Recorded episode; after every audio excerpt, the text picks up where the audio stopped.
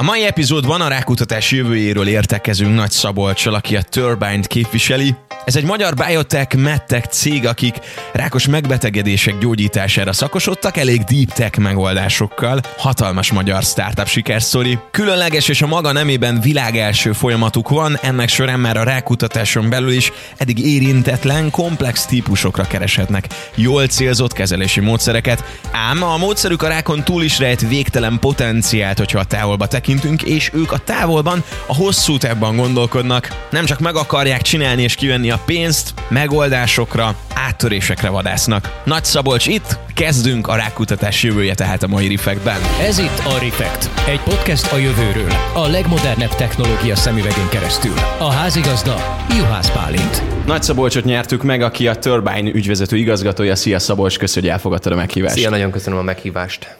Miért ilyen nehéz a rákutatás? Én így ezzel kezdeném a monológomat, meg a mondandóm, meg a kérdéssoromat, mert akár mióta hallgatok a hírekben információkat ezzel kapcsolatban, rákutatás, rákutatás, rákutatás, vannak lépések benne, de hogy így valamiért nem jutunk el. Hány éve ennek a végére? 30, 40, 50? Hány éve kutatjuk a rákot? Nem, mondanám, hogy lassan azért már száz éve volt a, az első nagy áttörés, amikor a kemoterápiákat létrehozták én azt mondanám, hogy, hogy azért ilyen nehéz a rákot gyógyítani, mert, és ezért is egyébként egy Pulitzer-díjas író a könyvében minden betegség császárának nevezte, mert hogy a rák esetében valójában ugye a saját testünk fordul, saját sejtjeink fordulnak ellenünk, és elkezdenek hibásan viselkedni, és az okozza a nehézséget a kezelésükben, hogy egyrészt a sejtek viselkedését nem értjük még olyan szinten, rendszer szinten, hogy, hogy meg tudjuk érteni, hogy mitől romlanak el minden egyes esetben, és hogy ezt az elromlott viselkedést hogyan tudjuk megállítani, visszafordítani, illetve a másik oka ugye annak, hogy nehéz nagyon a rákot kezelni igazából, az az, hogy minden ember valamilyen szinten, szinten más, minden embernek más a genetikai kódja, és minden ember rákjának alkalmas, mint akár minden egyes ráksejtnek is lehet más a genetikai kódja és a viselkedése ennek megfelelően és ezért igazából egy ilyen, ilyen hidrával állunk szemben, amelyiknek végtelen feje van, és minél többet csapsz le belőle, annál nehezebb igazából alkalmas, mint annál több új fej nőhet ki egyébként, és annál jobban ellenállóbbak lesznek azok, akik túlélték azt, amit éppen nem sikerült legyalulnod az első alakterápiával. Szóval ez a rendkívül divers, úgynevezett heterogén nem tudom, sejtes közeg az, ami, ami ezt az erőt adja a ráknak, és amiatt ilyen nehéz kezelni, illetve az, hogy nem értjük meg az alapvető rendszereket, amik elromlanak a rák betegségekben, rákos betegségekben. Gondolom, akkor ebből adódik a kérdés, hogy a kialakulásának az okát sikerült-e már megfejteni valakinek? Uh-huh. Hát pont arra jöttünk rá, hogy, a, hogy számtalan oka lehet igazából. Tehát, hogy a rák ugye nem is egy betegség valójában, hanem számtalan különfajta betegség, ami különböző sejtes mechanizmusoknak a meghibásodásából erednek, és pont ezért is van az, hogy végtelen számú rákos gyógyszerre is van szükség, és hogy a rákos gyógykutatás vagy gyógyászatnak a jövője az pont az, hogy hogy akár személyre szabottan fogunk majd rákterápiákat összerakni egy-egy betegnek, azért, mert hogy annak a betegnek a konkrét hogy mondjam, a sejtjében a konkrét elromlott mechanizmust akarjuk majd megcélozni, és, és ehhez meg kell értenünk ilyen szinten minden egyes rákot idővel. Van, van olyan típusú rák, ahol relatíve jól értjük már egyébként azt, hogy mondjuk a betegek nagy részében például mi okozza ezt az elváltozást, és mivel lehet megállítani, milyen mechanizmust kell, biológiai mechanizmust megcélozni egy gyógyszerrel ahhoz, hogy hogy a rák meghalljon egyébként, vagy a rákos sejtek meghalljanak, de, de sok ráknál nem értjük még egyáltalán ha jól értem, akkor most jelen pillanatban standard megoldások vannak, amit megpróbálnak egyénileg meghatározni, vagy belőni, mondjuk ilyen például a kemoterápia? Hát az elmúlt mondjuk azt, hogy 20 évnek a, a nagy előrelépése az volt ugye, hogy a személyre szabott gyógyászat az igazából a rák kutatásban, rákgyógyászatban jelent meg először igazán, ugye az összes komplex betegség közül, és, és itt, itt már vannak eszközök arra, hogy kiderítsük egy betegről, hogy vajon egy-egy terápia jobban vagy rosszabbul fog neki segíteni, és vannak olyan terápiák, amiket már így hoztak piacra az elmúlt húsz évben, hogy, hogy egy-egy konkrét diagnosztizálható elváltozásra ad célzottabb megoldást, és más betegeknek viszont nem lesz annyira hasznos, úgyhogy nekik nem is adják be. Tehát ilyen szinten, hogy mondjam, a Lego elemek már elkezdtek megjelenni az asztalon, de még abban nem vagyunk olyan jók, hogy ezeket hogy tudjuk összeépíteni a, a leghatásosabb terápiás koktéllá. Tehát ilyen, ugye a rágjógyászatban a kombinációja a gyógyszereknek nagyon-nagyon fontos, mert általában, ahogy mondtam, minden egyes rákban sok fajta sejt van, sokfajta mechanizmus lehet elváltozva, vagy többfajta mechanizmus egy picit máshogy elváltozva, és ezért nem biztos, hogy elég egy gyógyszer, általában nem elég egy gyógyszer, ezért kell általában többfajta gyógyszer még egy-egy adott beteg egy-egy adott tumorára is, és abban még nem vagyunk olyan jók, hogy kitaláljuk, hogy milyen kombinációk kellenek, illetve ugye sok Lego elemünk még nincsen, meg azokat még ki kell fejlesztenünk majd. Visszatérnék a megelőzésre, vagy hogyha mondjuk a felismerésről beszélünk, a hmm. diagnózisról, hogy tudjuk kiszűrni mondjuk időben a rákot? Uh-huh. Van esetleg ilyen kezdeti fázis, aminél mondjuk meg lehet úgy Persze. fogni? Persze, egyébként van számtalan olyan rák, amit egyébként mindennapi, vagy hát nem mindennapi, de jelenleg is elérhető szűrő megoldásokkal, szűrvizsgálatokkal lehet megel- megelőzni, ezt szinte nagyon korán el lehet kapni egyébként. Mint gastrointestinális rákokra szokták mondani, hogy azok relatíve elérhető szűrési megoldásokkal egyébként elkaphatóak időben, hogyha rendszeresen elmegy a beteg. Ezért is mindenkinek nagyon fontos egyébként, hogy azokat a szűrővizsgálatokat, amiket mondjuk egy jó házi orvos javasol, bizonyos kor fölött érdemes elmenni és, és időt szakítani rá, mert tényleg életet menthet, és megelőzhet valamit, amit utána iszonyatosan nehezen lehet megállítani, hogyha már elbúrjánzott. Tehát ez egyrészt, amit tudunk csinálni, és már ott van egyébként a, az eszköztárban. Viszont egy csomó új dolog is fejlődik egyébként, új technológiák, mint a például liquid biopsia, ami valójában annyit jelent, hogy vért vesznek egy betegtől, és megnézik, hogy milyen sejtek vannak abban a vérben, mert sokszor a, például a rákos sejtek a véráramban is utaznak, bizonyos rákos sejtek, és azokat el lehet kapni, meg lehet találni egy ilyen liquid biopsziás megoldással, és el lehet dönteni, hogy pontosan milyen, milyen állapotú, milyen, milyen rák van esetleg a betegben, és relatíve gyorsan el lehet azt is kapni, még amikor csak nagyon-nagyon pici a tumor, és esetleg egy gyors beavatkozással megoldható, akár egy sebészi úton kivelhető. Tehát ilyen szinten vannak már fejlődő ilyen korai diagnosztikai megoldások, de azért ebben az elmúlt, nem tudom, öt évben óriási előrelépések voltak, és valószínűleg a következő tíz évben is óriási előrelépések lesznek. Mert ugye az álom az az, hogy legyenek olyan relatív elérhető és, és nem invazív megoldások, amivel a legtöbb fajta rákos elváltozást relatíve gyorsan ki lehet szúrni, és akkor gyorsan lehet a betegnél beavatkozni. Látszódik valami olyan gócpont, amit mondjuk, hogyha valaki áttöri, mert hogy felfedezi, hogy azt a megoldást hozza, hogy az mondjuk ilyen nagy területeket lefed? Úgy értem, hogy sok problémát old meg azzal így a rákutatásban? Hát ugye, amit sok mindenki hallhatott, mert, mert szerintem a, a mindennapi hírekbe is nagyon átjutott, az, a, az ugye az, az immunrendszert, a rák ellen fordító terápiák terén elért óriási előrelépések voltak az elmúlt mondjuk tíz évben, ez mindenképpen egy olyan terület, ahol a meglévő megoldások már hatalmas segítséget nyújtanak, de relatíve kevés betegnek.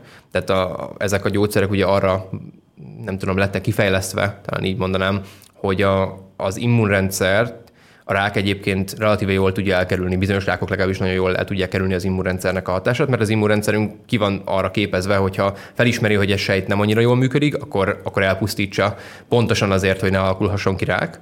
Viszont, viszont ha már elég előre adott egy, egy rákos megbetegedés, illetve a sejtnek a fejlődése, akkor simán lehet, hogy el tudja kerülni ezt a, az önmegsemmisítést effektíve, és ezek a gyógyszerek arra lettek kifejlesztve, hogy a rákos sejteket ismét láthatóvá tegyék az immun, immunrendszernek, és akkor utána az immunrendszer effektíve toxicitás és minden más nélkül, ugye, tehát a betegnek teljesen elviselhető módon el, meg tudja támadni és el tudja pusztítani a, a rákos sejteket és a tumort magát. És ez egy óriási előrelépés volt, és nagyon-nagyon sok betegnek is nagyon-nagyon-nagyon széles körben alkalmazon, alkalmazhatóak a már meglévő terápiák, de ahogy mondtam, az a baj, hogy ez ismét visszajön oda, hogy nem értjük az alapvető rendszert, eléggé, és azért nem értjük, hogy milyen betegnek használ, és milyen betegnek nem, nem használ a legtöbbször egy ilyen immunterápia, és ez ugye limitálja a hatásosságukat. Mennyire jellemző a rákos megbetegedés? Látszik-e valami statisztikailag mondjuk, hogy vagy legalábbis én a hírekből azt hallom, hogy egyre több a rákos megbetegedés.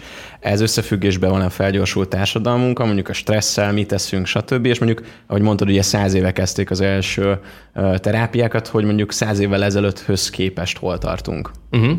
Hát már mint ugye előfordulási szem, ah, Igen, igen, igen, vagy mondjuk 200 éve mi volt, uh-huh. hogy akkor is voltak-e, csak nem tudták leírni mondjuk ez ezt. Ez mindig volt, ugye ez, ahogy mondtam, ez egy, egy velünk született betegség, tehát hogy mivel a sejtjeink működéséhez, osztódásához, a testünk önfenntartásához szükséges mechanizmusok romlanak el benne, ezért ez mindig is volt, és mindig is lesz ilyen szinten.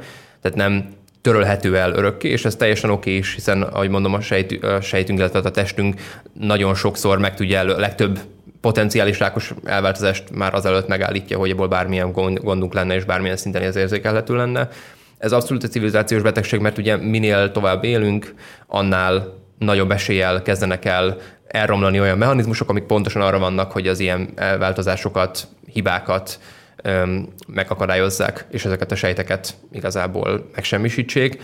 Ennek megfelelően minél tovább fogunk élni, annál inkább elő fog ez fordulni, és hogy mondod, ugye ez egy tehát életmódbeli hatások egyértelműen vannak, ugye a dohányzás az persze egy, nem egy új, új újdonság, hogy az nagyon rosszat tesz, mondjuk, vagy értem, hogy nagyon rákokozó, de vannak más olyan, hogy mondjam, kevésbé éles hatások is, mint például, a, ahogy mondtad, mondjuk az, hogy mennyire vagyunk stresszesek, mennyire alszunk jól, mit teszünk, amik, amik alkalmasint hozzájárulhatnak különböző típusú rákos megbetegedések kialakulásához. Tehát az biztos, hogy az életmódnak nagy hatása van, és azért is érdemes erre is megpróbálnia figyelni mindenkinek. Van esetleg abban így számottevő, vagy látható kiemelkedés, hogy mondjuk melyik szervünket támadja meg legtöbbször a rák? Akár hazai statisztika, akár világ. Hát hazai statisztikában mi relatíve rosszak vagyunk sajnos rákos megbetegedésekben egyébként. Én úgy tudom, hogy főleg az ilyen gastrointestinális rákok szempontjából relatíve rosszak vagyunk. Egyéb elsőszeri rákok esetében is relatíve rosszak vagyunk. Ez, ezek életmódbeli, hogy mondjam, jellegzetesség, amik mondjuk itthon mennyit iszunk, mit teszünk, milyen életmódot folytatunk, amit alkalmasint mondjuk jobban elősegíti ezt, mint nem tudom, egyes, mit tudom, mondjuk skandináv országokban az ottani életmód, vagy mondjuk távol-keleti országokban az ottani életmód, meg a mindennapi ételek, amiket fogyasztanak a, a, az emberek. Én azt mondanám, hogy, hogy amit látunk ugye az az, hogy, hogy a, a tűrrákos megbetegedések óriási csökkenésnek indultak, ugye azzal, hogy visszaszorult a dohányzás, és viszont ezzel meg ugye teret hagytak más rákos megbetegedéseknek, amik inkább mondjuk az ilyen egyéb életmódi hatásokból emelkednek ki, illetve hát ugye mondom, úgy általában az öregkori rákok azokból minél idősebb egy társadalom, annál több lesz. Az alapítók közül valamelyik őtök érintett, vagy esetleg a családjában? Van egyébként többünknek is, és uh-huh. ilyen története. A, a maga a, a kezdeti oka is annak, hogy elkezdtünk kutatni, illetve hát ugye Kristóf és Dani, az alapító társaim elkezdtek kutakodni ebben a témában.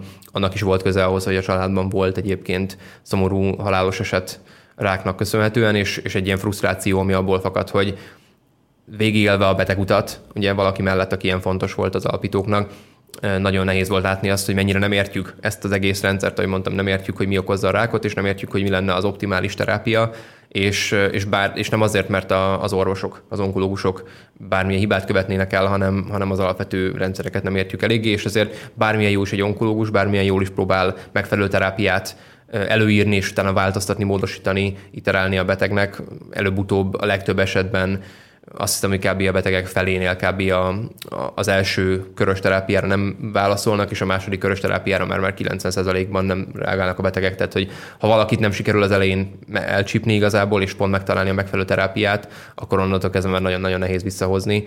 És ez a frusztráció is vezetett oda, hogy szerettük volna a törvényt kialakítani, kialakítani illetve hát az alapvető technológiát kikutatni, ami pont arra lett létrehozva, hogy jobban megértsük a biológiai rendszereket, a sejtek működését, és ezzel a megértéssel jobban megértsük, hogy a rákos megbetegedésének, illetve idővel más komplex betegségeknek is mik az okai, és melyik betegben mik az okai, és ennek megfelelően melyik betegnek mi lenne a megfelelő terápia. Akár létező, amennyi esetben ugye a megfelelő terápiát lehet beadni egy betegnek, akár nem létező, amennyi esetben, vagy amilyen esetben ki lehet fejleszteni az új terápiát. Tehát ez volt az alapvető indítatás. Meggondolom azt, hogy mentsük meg a világot, vagy tegyük egy jobb helyi a világot. De mégis milyen mindset volt bennetek, tehát hogy egyénileg akár milyen célok vezéreltek? Mert ugye uh-huh. a legjobb tudomásom szerint több fázisból állt a ti építkezésetek. Uh-huh. Egyszer ez volt a fókusz, egyszer az, és akkor uh-huh. most már megint egy másik úton vagyunk. Ez persze természetes, tehát hogy így alakul ki. Uh-huh. De hogy alapvetően még emellett, tehát hogy kinek mi volt mondjuk a szakterülete? Hát ugye Kristóf, ő egy programozó, aki nagyon érdekelt a biológia, és ezért a PhD-ét már biokémiában szerezte. Dani egy orvos, aki nagyon szeretett volna jóval több betegnek segíteni, mint amit egy egyéni praxison belül meg tudna tenni, és, és ezért kezdett el kutakodni a rendszerbiológia terén. Iván, ő egyébként szintén orvos, aki szintén érdekelnek az ilyen alapvető igazságok a, a betegségek okaival kapcsolatosan, és én pedig egy közgazdász vagyok, aki pedig nagyon szeretett volna betegeknek segíteni, és emellett egy olyan ilyen nagyon tudomány, hogy milyen tudomány nehéz közegben dolgozni, és valami ilyen deep tech megoldást a piacra vinni. Úgyhogy így álltunk össze, és az elején egyébként ez azt jelentette, hogy egy szimulációs szoftvert akartunk fejleszteni, ami segít ugye Kristóf úgy szokta mondani, hogy a mérnöki tudományokat behozni a, a biológiába és az orvostudományba, azaz effektíve rendszer szinten megérteni a problémát, ahelyett, hogy, hogy ilyen, nem tudom, korreláció alapon, hát úgy tűnik, hogy valami valamit okoz, de nem tudjuk igazából, hogy ez valójában kauzálisan összekötődik-e, vagy csak két egymástól független, de egy időben történő jelenség.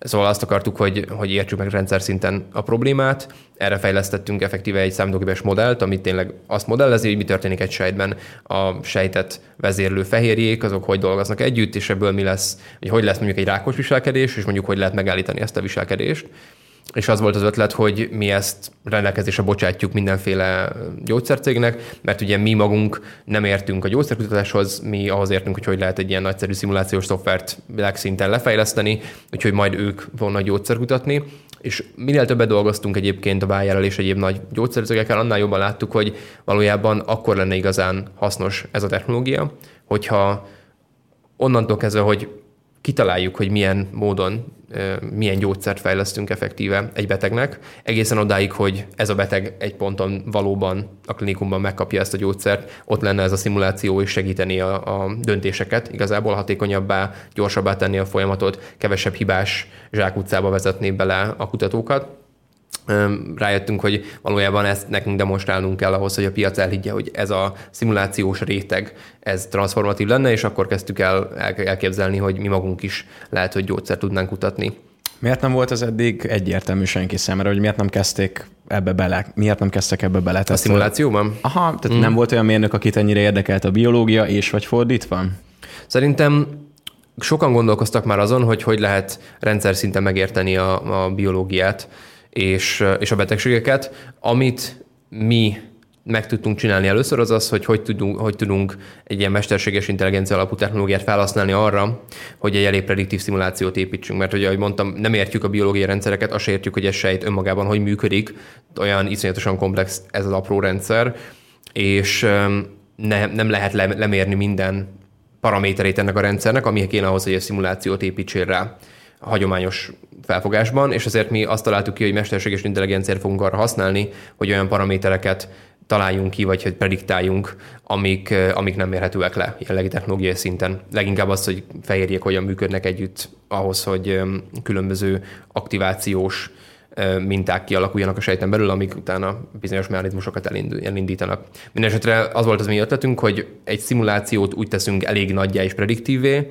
hogy tényleg új gyógyszereket lehessen vele kifejleszteni, hogy tényleg jobban ki lehessen találni, melyik beteg melyik gyógyszerhez illeszthető, vagy melyik beteg melyik gyógyszerből benefitálna hogy ezt mesterséges intelligenciával érjük el. Nagyon sok másik cég van, akik pusztán mesterséges intelligenciát akarnak arra használni, hogy biológiai mérésekből kiszedjenek hasonló predikciókat, és azt még senki nem találta ki, hogy ezt a kettő világot összehozza a szimulációt és a mesterséges intelligenciát, ezek mi voltunk először. Tehát ha jól értem, akkor amit így a filmekben látunk, hogy csepegtettek uh-huh. ilyen kis nem tudom, tinktúrákat, meg bármit így uh-huh. egymásra, és ki jön, hogy jó vagy sem. Uh-huh. Aha. Na az, hogy ezt most megcsinálja helyettetek a szoftver. Hát mi azt szeretnénk, igen, tehát hogy az volt az elképzelés, hogy jelenleg a, úgy értjük meg a betegségeket, hogy ilyen egyszerű nagy, nagy részt ilyen redukcionista kísérleteket futtatunk, hiszen ugye mit nem csinálhatunk, értemszerűen embereken nem fogunk kísérletezni, mert egyébként ugye ez nem is etikus, másrészt pedig nem is, nem is gyors, ugye nagyon lassan látsz egy betegben bármilyen változást, akár hónapok, évek is kellhetnek ahhoz, hogy meg, megláss, hogy most van működött vagy nem,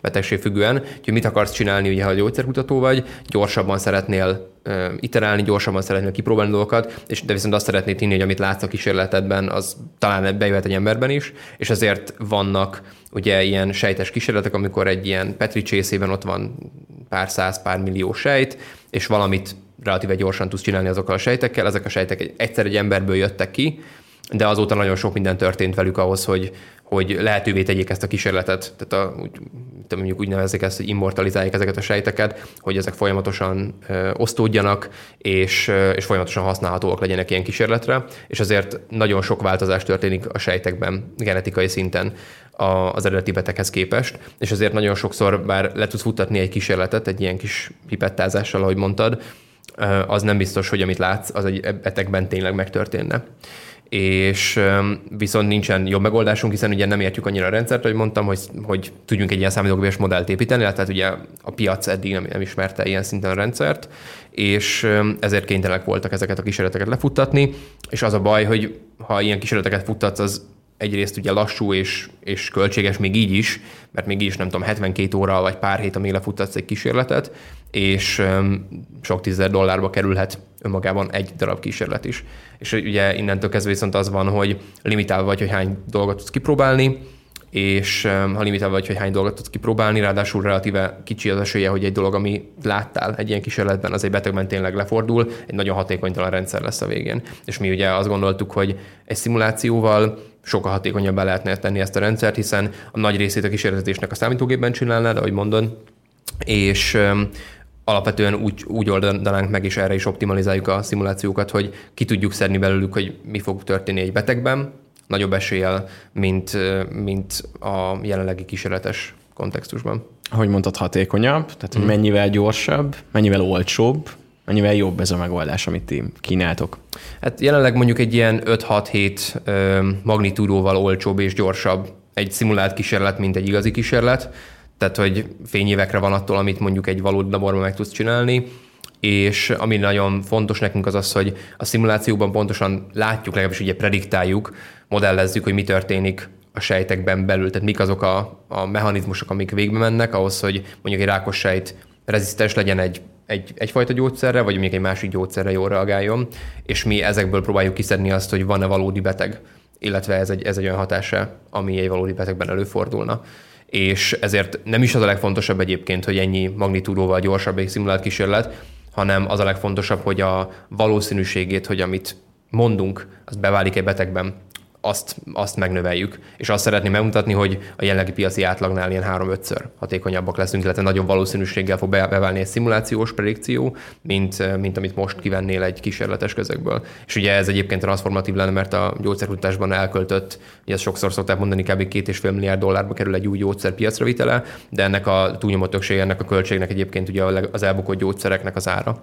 És az a legfontosabb a piacon belül, vagy ezen a piacon igazából, hogyha megnézed ilyen nagyon mérnöki fejjel, hogy nagyobb eséllyel jár siker, sikerrel, tehát kevesebb kudarcod legyen, mert akkor tudod a legtöbbet megspórolni, és ugye minél több pénzt spórolsz meg, egyrészt persze annál sikeresebb vagy, mint vállalat, de egyébként minél több pénzt spórolsz meg, annál olcsóbb lesz a végén a gyógyszer, és minél olcsóbb a gyógyszer, annál többet te kaphatja meg. És igazából ezt a, a hogy mondjam, pozitív spirált szeretnénk futtatni mi is ezt a pozitív spirált mondjuk a gyógyszercégek, vagy azok, akik titeket megbíznak, vagy akikkel mm. együtt dolgoztok, ők mennyire hajlandóak megfizetni? Tehát az, hogy ötször, hétszer mm. olcsóbb, és közben hatékonyabb is, az mondjuk nektek mennyire hoz?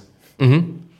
Ugye a, ez, ez egyébként nagyon sokat változott az elmúlt években, mert ahonnan indultunk, ugye mi egy szoftver szolgáltatást nyújtottunk igazából ö, farmacégeknek, akik ezért rendkívül szépen fizettek egyébként, de alapvetően amit nem kaptunk az első ilyen szolgáltatási nem tudom, üzleti modellben, az, az részesedés a gyógyszerekből. És ugye, ahogy egyre jobban megértettük ezt a piacot, mi ugye, akik alapítóként nem, ebből, nem erről a piacról jövünk, ugye egyre jobban értettük, hogy az igazi üzleti sikerhez effektíve arra van szükséged, hogy valamilyen icipici részt birtokolj egy-egy gyógyszerből, ami egy ponton kijuthat a piacra, mert hogy ott lesznek a potenciális 100 milliók, milliárdok évente megkeresve, és hogyha neked akár egy 1-2 százalékos részesedéssel is van a végére, ugye ez egy óriási jelenértékkel is rendelkezik, illetve óriási jövőbeli bevételi forrás. Tehát akkor a legtöbb gyógyszer, ami a piacon van, az bizonyos részesedést szolgáltat különböző cégeknek? Egyébként igen, alapvetően a, a piac most is úgy működik, hogy vannak biotechnológiai cégek, akik hatékonyabban tudnak kutatni, ők kifejlesztenek egy gyógyszert, mondjuk elviszik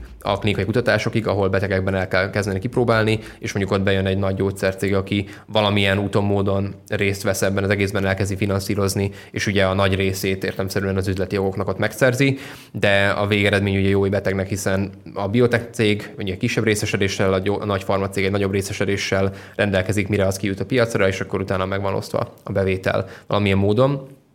És mi ugye arra jöttünk rá, hogy egy olyan üzleti modellt kell kialakítanunk, ahol ez nekünk is járni fog effektíve, tehát ahol olyan hozzáadott értéket termelünk, nem csak egy szoftvert adunk el, hanem, hanem gyógyszer IP-t effektíve.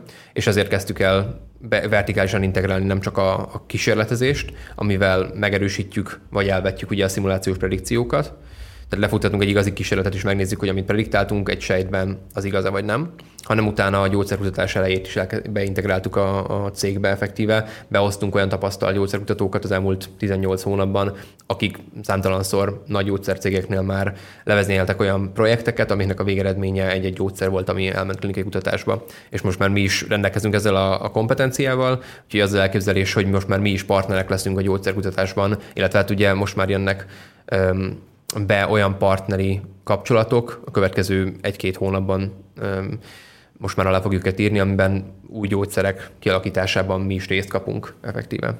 Ugye a nagy változások a ti életetekben, a fókuszváltások azok uh-huh. a tőkeinjekcióknak köszönhetőek voltak, vagy amikor megérkeztek a befektetők. Őket ti hogy fogadtátok, illetve maga uh-huh. ez a réteg mit sejtett, vagy mit vár tőletek? Uh-huh. Hát ugye ez visszakötődik ahhoz, amit előbb kérdeztél, hogy nekünk hogy éri meg, vagy miért éri meg, milyen módon ez az egész üzletileg. A, a befektetők abban nagyon sokat segítettek az évek során, és mi szinten nagyon szerencsések voltunk, ugye mi mindig nemzetközi befektetőkkel dolgoztunk együtt eddig, Angliából, Amerikából. Szóval amit ők nagyon sokat, amiben ők nagyon sokat segítettek nekünk, az az volt, hogy jobban megértsük egyébként a nemzetközi piacot, illetve a gyógyszerkutatás magát, és hogy az érték hol teremtődik. Ezen kívül viszont nagyon nagy autonómiát kaptunk abban, hogy mi képzeljük el, hogy ebből a szimulációs technológiából mi lesz, és milyen úton lesz ebből igazán, igazán nagy érték.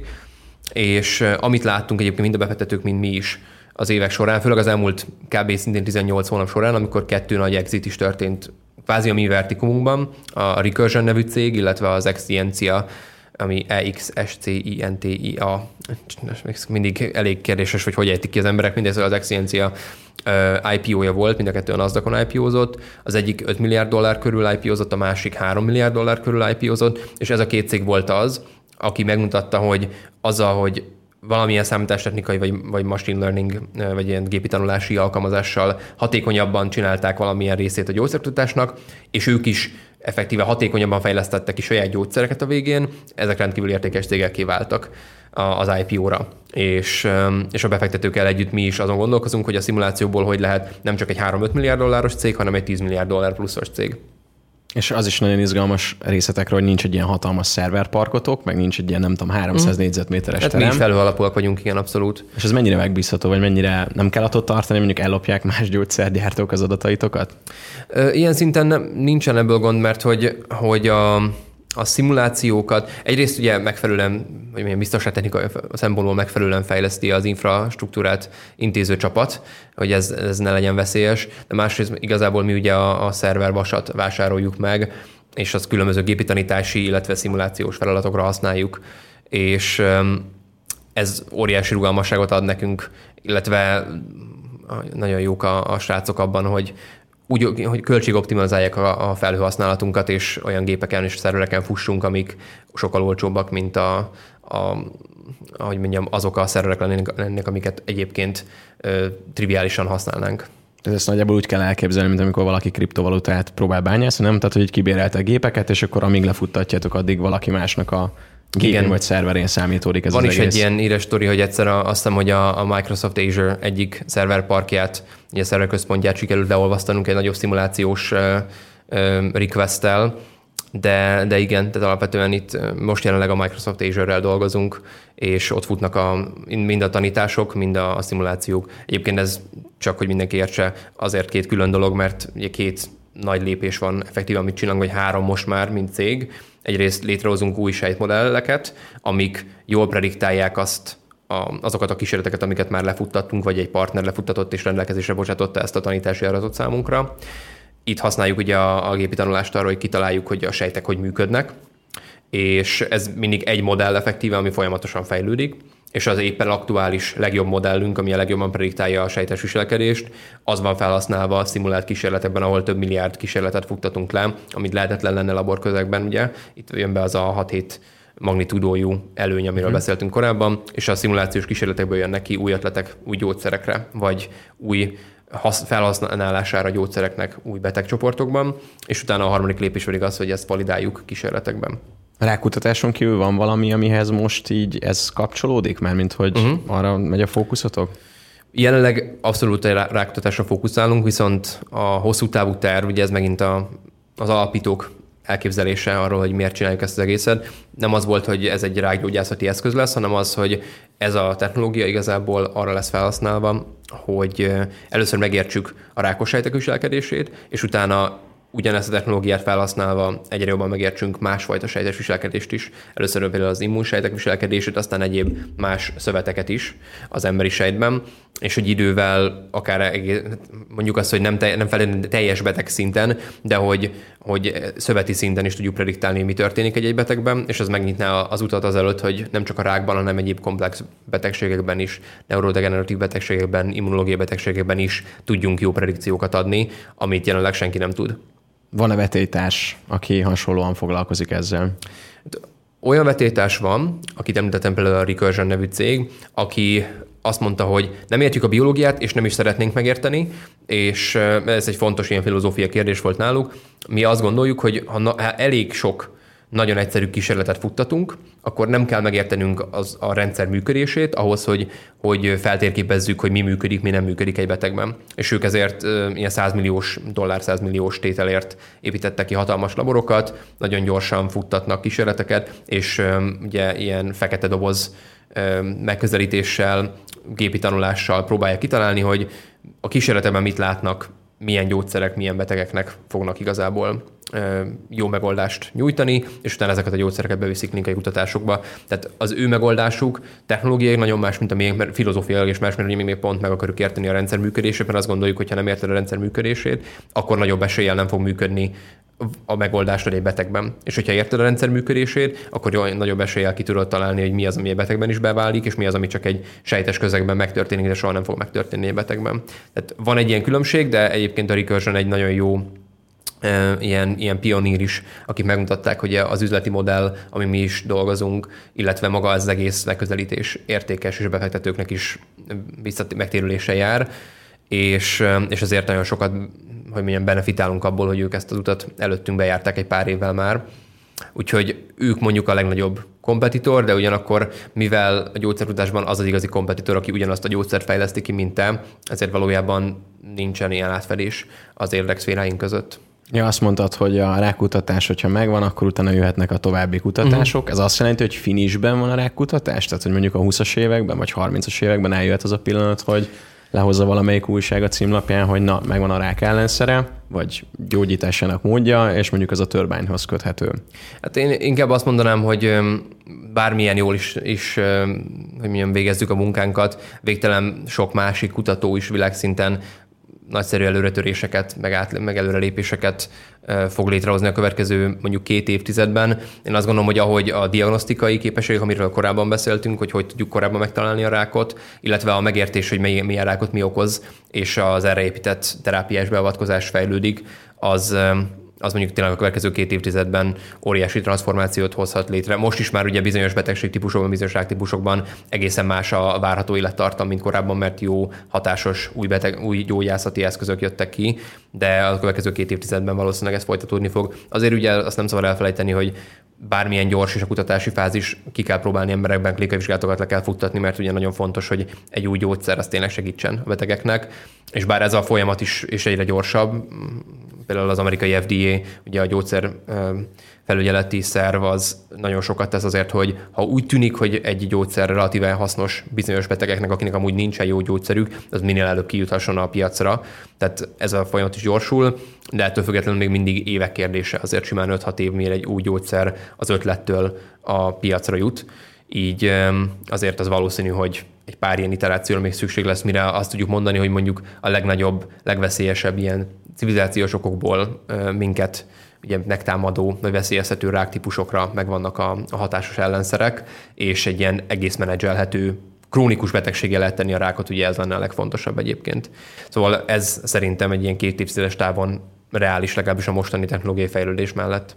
És mit gondolsz arról, hogy minden fejben dől el? Tehát, hogy ugye mondtad, a, hogy a... A, a, a rákkal kapcsolatosan? Hát például ugye mondtad, hogy a, a test az maga ellen fordul, uh-huh. tudattal mondjuk tudunk-e magunk ellen fordulni, úgyhogy ez megjavuljon, vagy csak a kemoterápia az, ami megoldást tud nyújtani? Hát pár dolog. Egyrészt ugye az biztos, hogy, hogy az életmód a, a stressz szint, a, az alváshiány kontributálnak ahhoz, hogy olyan folyamatok, amik a, a, a testünknek a, az egészséges működéséhez szükségesek, azok degradálódjanak, rosszabbul működjenek, hatékonytalanabbak legyenek, és ezáltal nagyobb eséllyel történjen az meg, hogy egy apró sejt valahol, valahol a testünkben egyszer csak meghibásodik, és a szervezetünk nem tudja időben észlelni és megállítani azt, hogy elkezdjen szaporodni, és utána abból legyen ugye egy tumor, és abból legyen valamilyen megbetegedés. Tehát ilyen szinten biztos, hogy tudunk kontributálni, de ugye a mi világunk a törvényben arról szól, hogy tényleg megpróbáljuk megérteni, hogy milyen hatások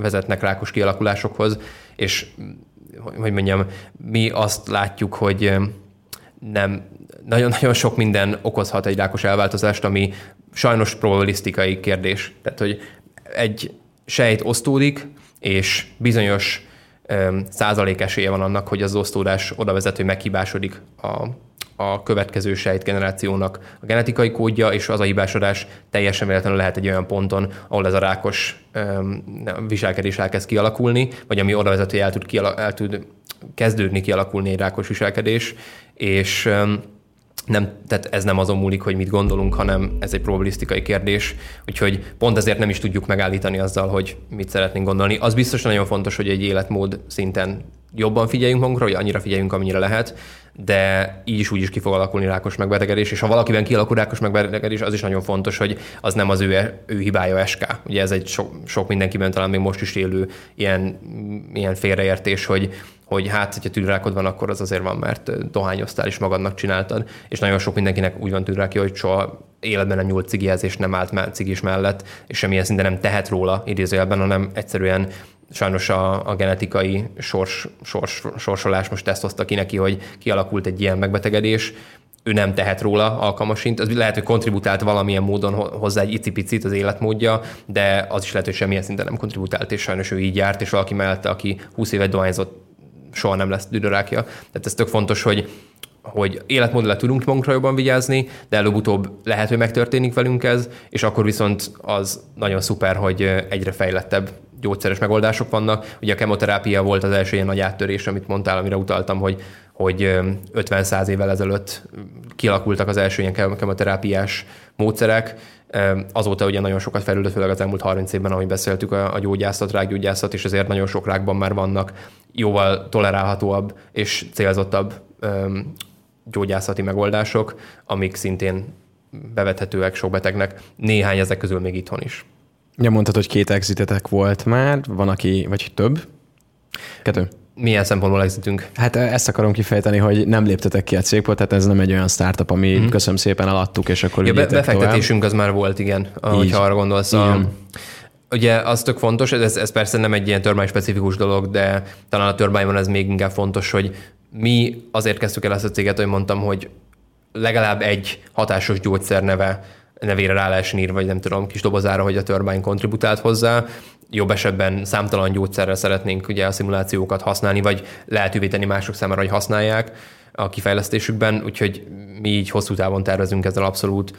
Szerintem nagyon-nagyon-nagyon-nagyon sokat elért a csapat az elmúlt években, főleg az elképesztő, hogy ezt itthonról tudták meg, vagy tudtuk, tudtuk, tudták a srácok megcsinálni és erre nagyon büszkék vagyunk, de hát az biztos, hogy még hosszú előttünk az út, és ez nem is baj, tehát hogy igazából nagyon, nagyon örülünk neki, hogy lehetővé hogy mondja, lehetővé tették ugye a befektetők, illetve hát ugye a, a saját munkánk, a csapat munkája lehetővé tette, hogy itthonról egy ilyen izgalmas, nemzetközi szinten is vezető technológiát tudjunk létrehozni, és nagyon reméljük, hogy hogy a következő években az első gyógyszerek, ez a célunk egyébként kb. 5 éven belül szeretnénk az első gyógyszereket emberi tesztelésbe juttatni, amit a Turbine segített erre akartam rákérdezni, hogy nem az látszódik, hogy ti nektek az a cél, hogy ebből meggazdagodjatok, hanem hogy tényleg valamiféle megoldást hozzatok, és hogy mondtad, hogy hosszú távú tervek, ugye mondtad, hogy legalább 10-20 év van, mire eljutunk oda, hogy a rákot gyógyítani, vagy mondjuk uh, javítani, megoldani lehet, uh, és hogy utána is van tervetek, tehát hogy ti élethosszig terveztek a turbine Hát ilyen szinten mindenképpen ugye az a, az a, a jó a gyógyszeriparban egyébként ugye nagyon sok a mindennapi hírekben ugye sok, nem tudom, negatívumot lehet olvasni a gyógyszeriparról, de igazából valójában, ha nagyon közgazdász szemmel nézel, akkor ez egyik a kevés olyan iparágak közül, ahol ha jót teszel, akkor lesz bevételed, és több bevételed lesz. Hogyha nem teszel jót, akkor kisebb eséllyel lesz bevételed. Vannak ilyen anomáliák, ugye, amit egyes emberek hallhattak, mit tudom én, hogy valaki árazással trükközik, meg, meg különböző egyéb módokon tényleg nagyon ne, nem tudom, etikailag megkérdezhető módon szerez pénzt a gyógyszeriparban, de azért a legtöbb gyógyszeripari cég és a legtöbb gyógyszeripari dollárbevétel az abból származik, hogy valaki kifejlesztett alkalmas évtizedes munkával egy új megoldást egy bizonyos betegnek, és az kikerült a piacra, és ebből, ebből lett megtermelve ez a pénz. Tehát ilyen szinten, ami tök jó, hogy ha ügyesek vagyunk, továbbra is, és így haladunk tovább, és tényleg jönnek gyógyszerek, amiket a Turbine segített pontosabban célozni, illetve kialakítani a megfelelő betegcsoportnak, akkor mi is, mint Turbine sikeresek lehetünk anyagilag is, és ennek örülünk, de egyébként alapvetően azért csináljuk, igen, mert szeretnénk, hogy ezt a hosszú utat bejárhassuk, és tényleg egy olyan technológiát fejleszünk ki, amivel akár milliók is hatásabb gyógyszer kaphatnak a mindennapokban. Rengeteg innováció és áttörés csatlakozik és kapcsolódik magyarokhoz. Szerintetek ez előny számotokra? Tehát tudják, hogy a magyarok mondjuk milyen gógyival rendelkeznek, vagy milyen látásmóddal, ez még mindig valós? Hát én azt mondanám, hogy szerintem a, mondjuk a Karikó Katalinnak köszönhetően egy picit talán ismét hallottak emberek, hogy mondjam, a magyarokról, én azt mondanám minden politizálás nélkül, hogy az utóbbi időben ugye egy, egy ennél negatívabb fényben hallanak sokszor rólunk, illetve um, inkább a politikai arénában hallanak a nevünkről. Én nem, nem mondom, hogy, hogy negatívum, azt sem mondom, hogy annyira pozitívum, inkább leg, legtöbbször az van, hogy, hogy azt látják, hogy ez egy pici ország, amiről nagyon sokan nem is hallottak, még mondjuk nyugati befektetők, és azért nagyon sok munkát kell végeznünk nekünk is azért, hogy, hogy feltegyük Magyarországot a, a térképre. Szerintem nagyon sok másik cég van, Prezi, Xeon, Bitrise, akik egyébként azt már elérték, hogy szoftverfejlesztők szempontjából, illetve szoftver startupok szempontjából Magyarország egy, egy egyre relevánsabb hely legyen Európában és akár nemzetközi szinten, és ők nagyon-nagyon-nagyon sokat segítettek ez ebben mindenkinek a, az országban. Nekünk az a dolgunk egyébként, hogy mi úgy érezzük, hogy azt is elérjük, hogy a kvázi a deep technológia szintjén, akár a biotech szintjén segítsünk ismét felrakni az országot a, a térképre. Tehát ezt biztos, hogy nekünk kell megküzdenünk ezt a, ezt a küzdemet ilyen szinten. Itt azért a múltból olyan sokat nem tudunk táplálkozni, de ez nem is baj, mert szívesen csináljuk. Mikor halunk rólatok legközelebb, mikor lesz következő befektetés, vagy új csapás irány? Látszódik el, Szabolcs? Hát idén mindenképpen most nagyon aktívan dolgozunk ezen, úgyhogy reméljük, hogy a következő hónapokban lesznek új hírek. Akkor te most tárgyalsz az erre? Így van. Mennyire kell ilyenkor erősnek lenni, mint tárgyaló partner? Hát, Volt egy ilyen nyilatkozatok, nagyon. csak azért, mert, hogy ti már nem azok is startup vagytok, uh-huh. hanem hogy most már azért egy komolyan vehető cég, uh-huh. vagy legalábbis szeretnétek, és ez így is van. Uh-huh. Ez, ez abszolút így van egyébként. Szerintem, ami, amit mindenkinek most meg kell oldani, az az, hogy a nemzetközi piac az elmúlt időszakban egyébként a biotek piac is, biotek piac talán specifikusan is ugye eléggé nagy pofont kapott, tehát tavaly a tőzsdén eléggé leestek a biotek stockok, és, és ennek megfelelően egyébként most mindenki azon gondolkozik, meg mindenki úgy dolgozik egyébként a következő befektetési körén, hogy ezt figyelembe véve azt mondja, hogy oké, okay, akkor hogy tudjuk a következő, mit tudom én, egy-két évet lefinanszírozni, hogy elérjük a, a saját céljainkat egyébként, tehát ott validáljuk mondjuk a mi esetünkben azt, hogy a turbine nem csak sejtekben prediktív, hanem állatokban is, ez a következő nagy célunk egyébként, és esetleg elinduljanak azok a projektek, amik utána emberekben is validálják a turbine-t, tehát most erre fókuszálunk, és emellett egyébként még arra fókuszálunk, hogy megfelelő befektetők csatlakozzanak a most is tök jó és nagyon erős nemzetközi szinten, meg főleg magyar szinten, meg regionális szinten összerakott befektetői szindikátushoz. Úgyhogy ezekre figyelünk igazából. Azt látjuk, hogy mostanra nagyon sok mindenki ismer minket személyesen, illetve a Turbine-t nyugaton, ment Nyugat-Európában is egyébként, de Amerikában is nagyon sok helyről halljuk, hogy emberek hallottak rólunk már. Úgyhogy ilyen szinten az biztos, hogy nagyon sokat javult a tárgyaló képességünk, mint amikor évekkel ezelőtt, nem tudom, kiutaztunk alapítókkal a Szilícium völgybe, és körbejártuk az ottani befektetőket, és mindenki látta, hogy milyen lelkesek vagyunk, és értelmes rácoknak tűnünk, de soha az életben nem hallottak még rólunk, úgyhogy ez képest azért sok minden változott. És nyugtass meg, hogy nem reggel 6 este 10-ig kutatásokat végeztek és szimulációkat, és csak erről szól az életetek. Hát reggel 6-tól semmiképpen, mert én nem tudok olyan korán felkelni, de Hát figyelj, amikor befektetői, befektetési időszak van, akkor azért az, az, azon, annak a csapatnak, nem csak nekem természetesen, aki ezen dolgozik, az azért nagyon megerőltető. Ilyen szinten, mert nagyon sok a munkaóra, de amire én személyesen is próbálok egyébként figyelni, ez most egy ilyen személyes fejlődési pont nekem, amiben a feleségem is nagyon sokat segít, ment tényleg, mert nagyon jó visszajelzéseket is ad, illetve nagyon sokat segít abban, hogy, hogy ne felejtsem el, hogy nem minden a turbine szól. Ami nem egy rossz dolog, hanem én csak egy ilyen beállítás ember vagyok, mert biztos sok mindenki más, aki hasonló témában dolgozik, hogy egyszerűen bele tudunk feledkezni a munkába, és azt tűnik a legfontosabb dolognak, és um, igyekszem arra figyelni, főleg az elmúlt mondjuk negyed évben, hogy bármilyen nehéz is mondjuk a mindennap, tehát mint amint tudod, 12 órázol meg, megint, minden nap férjen bele valami, ami, ami inkább a családról szól, vagy inkább arról szól, hogy nem tudom, te, mint mint entitás létezel a munkán kívül is, és vannak hobbiaid, vannak érdeklődéseid, vagy csak nem tudom, szeretsz kimenni, sétálni egyet, és tök jól érzed magadat az erdőben. Úgyhogy ezekre igyekszem jobban figyelni az utóbbi időszakban. Hát akkor jó pihenést, jó tárgyalást, és sok sikert nektek, Szabolcs. Köszönjük szépen, és köszönjük a meghívást, illetve köszönöm a meghívást. Nagy Szabolcs a Turbine részéről volt velünk ügyvezető igazgatóként, és adott betekintést a rákutatásba, a mesterséges intelligenciába, és azon túl a gyógyszeriparba. Köszi még egyszer, hogy itt voltál. Köszönöm én is. Ez volt a Refekt, Juhász Bálintal. További tartalmakért, epizódokért keres bennünket a Spotify-on, az Apple Podcast-ben és a további podcast platformokon.